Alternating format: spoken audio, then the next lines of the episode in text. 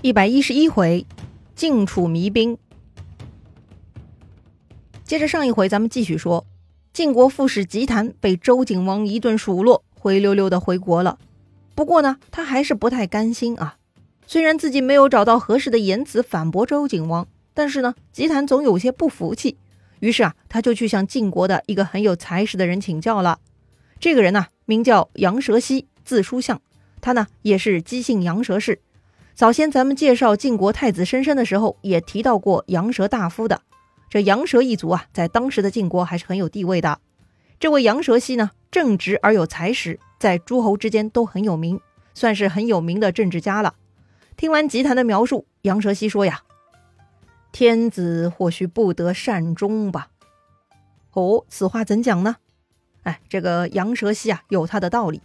首先，第一有一个原则啊，一个人呐。喜欢什么就一定会死在这个上面。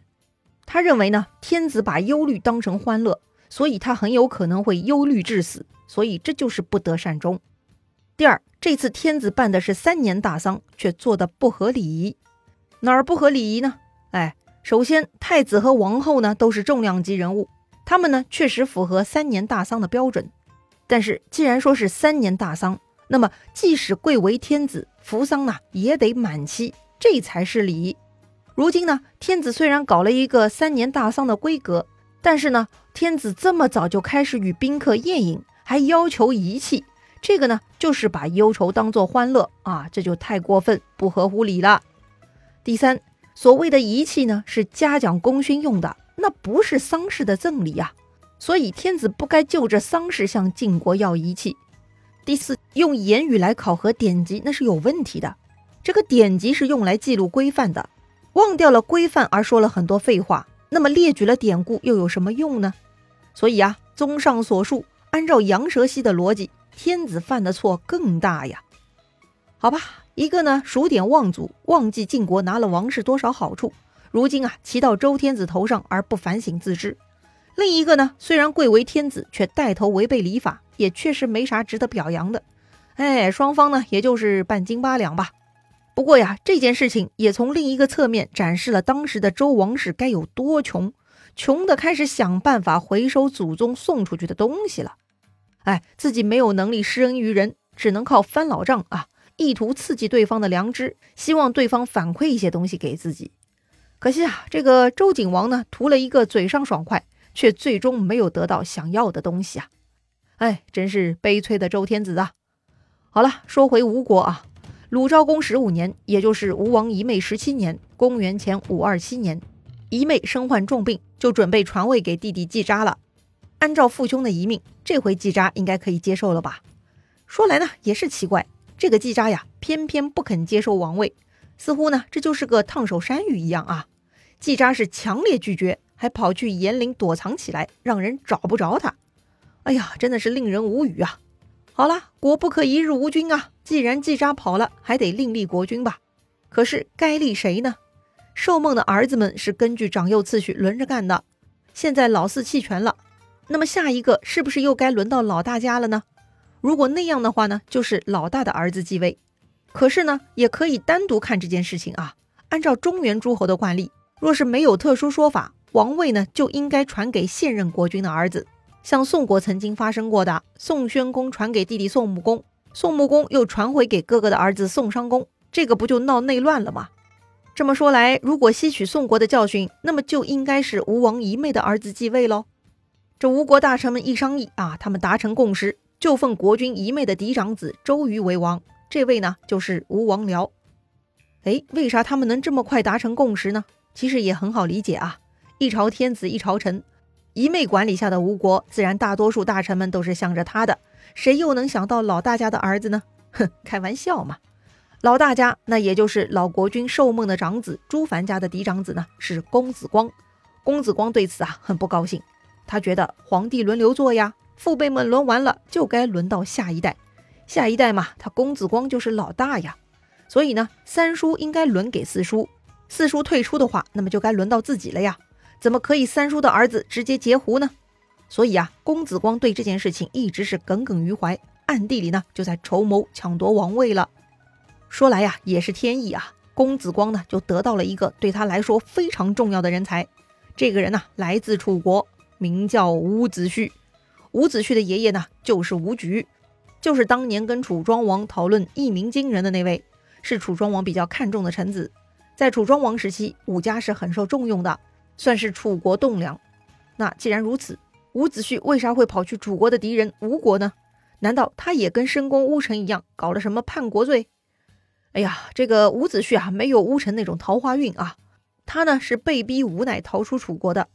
那么到底发生什么事了呢？哎呀，这个呢又是说来话长啊，咱们呢得介绍一下过去六十年的楚国变迁了。六十年，是啊，从楚庄王去世、楚共王登基到现在伍子胥逃到吴国，已经过去六十多年了。哎，真的是光阴如梭呀。前面说到楚共王十六年，在与晋国的鄢陵之战，楚共王呢被射伤了眼睛，而且呢，楚共王又陆续失去了两个最重要的帮手子反和子重。在之后啊，楚共王也不想折腾了，就安安静静的当个美男子，就等着下线吧。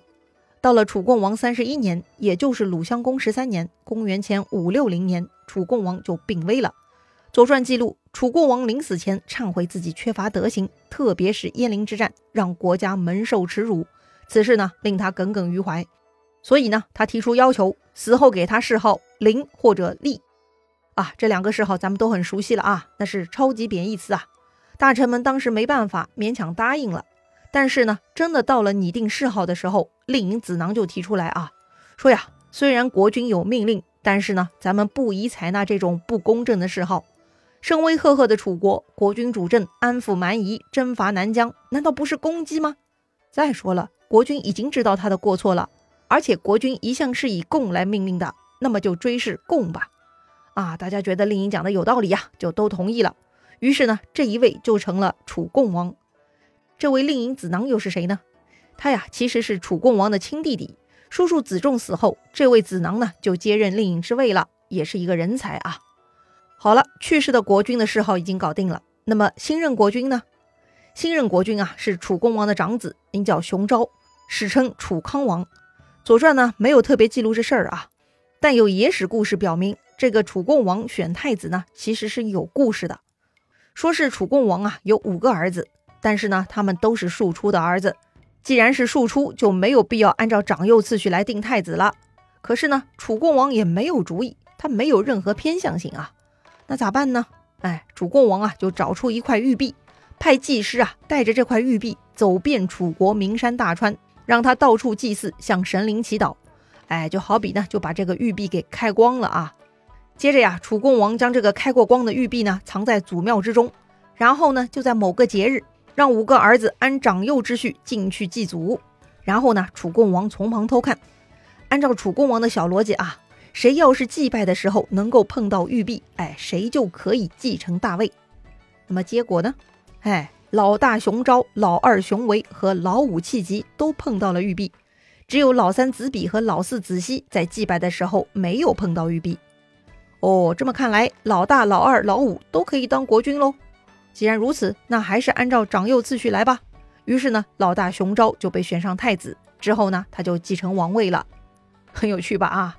楚共王原本没有嫡子，现在搞出玉璧这么一场，碰到玉璧的三个儿子就有了特殊光环，哎，就像嫡子一样存在了。之后呢，他们还都轮流当了楚国国君啊。那这么多兄弟轮流当国君，不出事呢是很难的。远的嘛，就像当年的郑庄公、齐桓公啊，他们死后儿子们轮流当国君，那是国家动乱、流血事件层出不穷啊。近的来说嘛，就是吴国啊，虽然吴王寿梦的儿子们相亲相爱。但是到了孙辈还是出问题了，所以啊，楚国也不例外，马上就要进入动乱时期了。命运啊，真的是很玄妙的东西。所谓算命，到底是推算出来了你的未来呢，还是你按照推算的结果在生活呢？反正啊，楚共王的三个碰到玉璧的儿子们，从此就自命不凡，开始都想入非非了。这样呢，楚国也甭想恢复往日霸气了啊！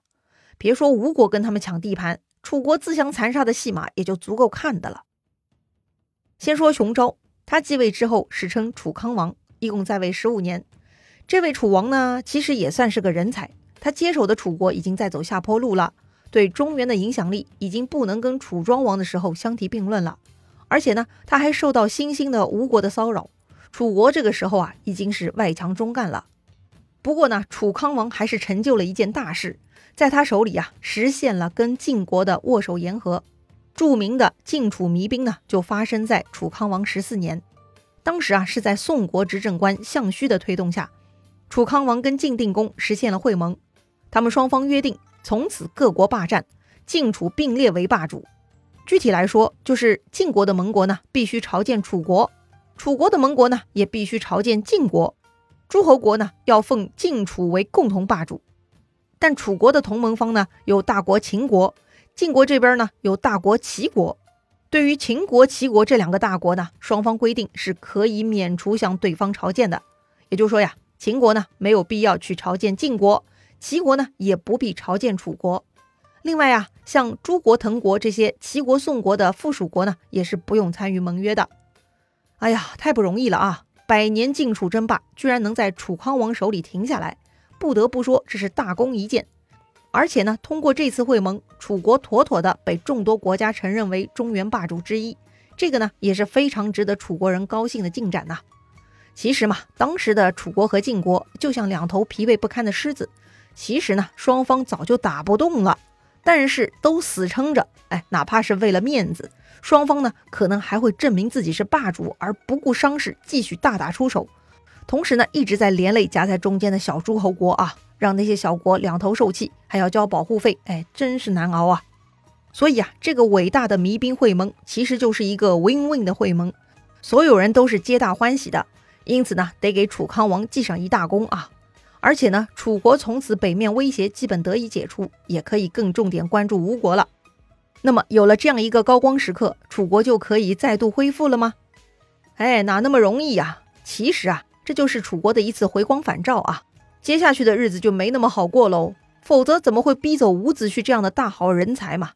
那么楚国到底还发生什么事儿了呢？精彩故事啊，咱们下一回接着聊。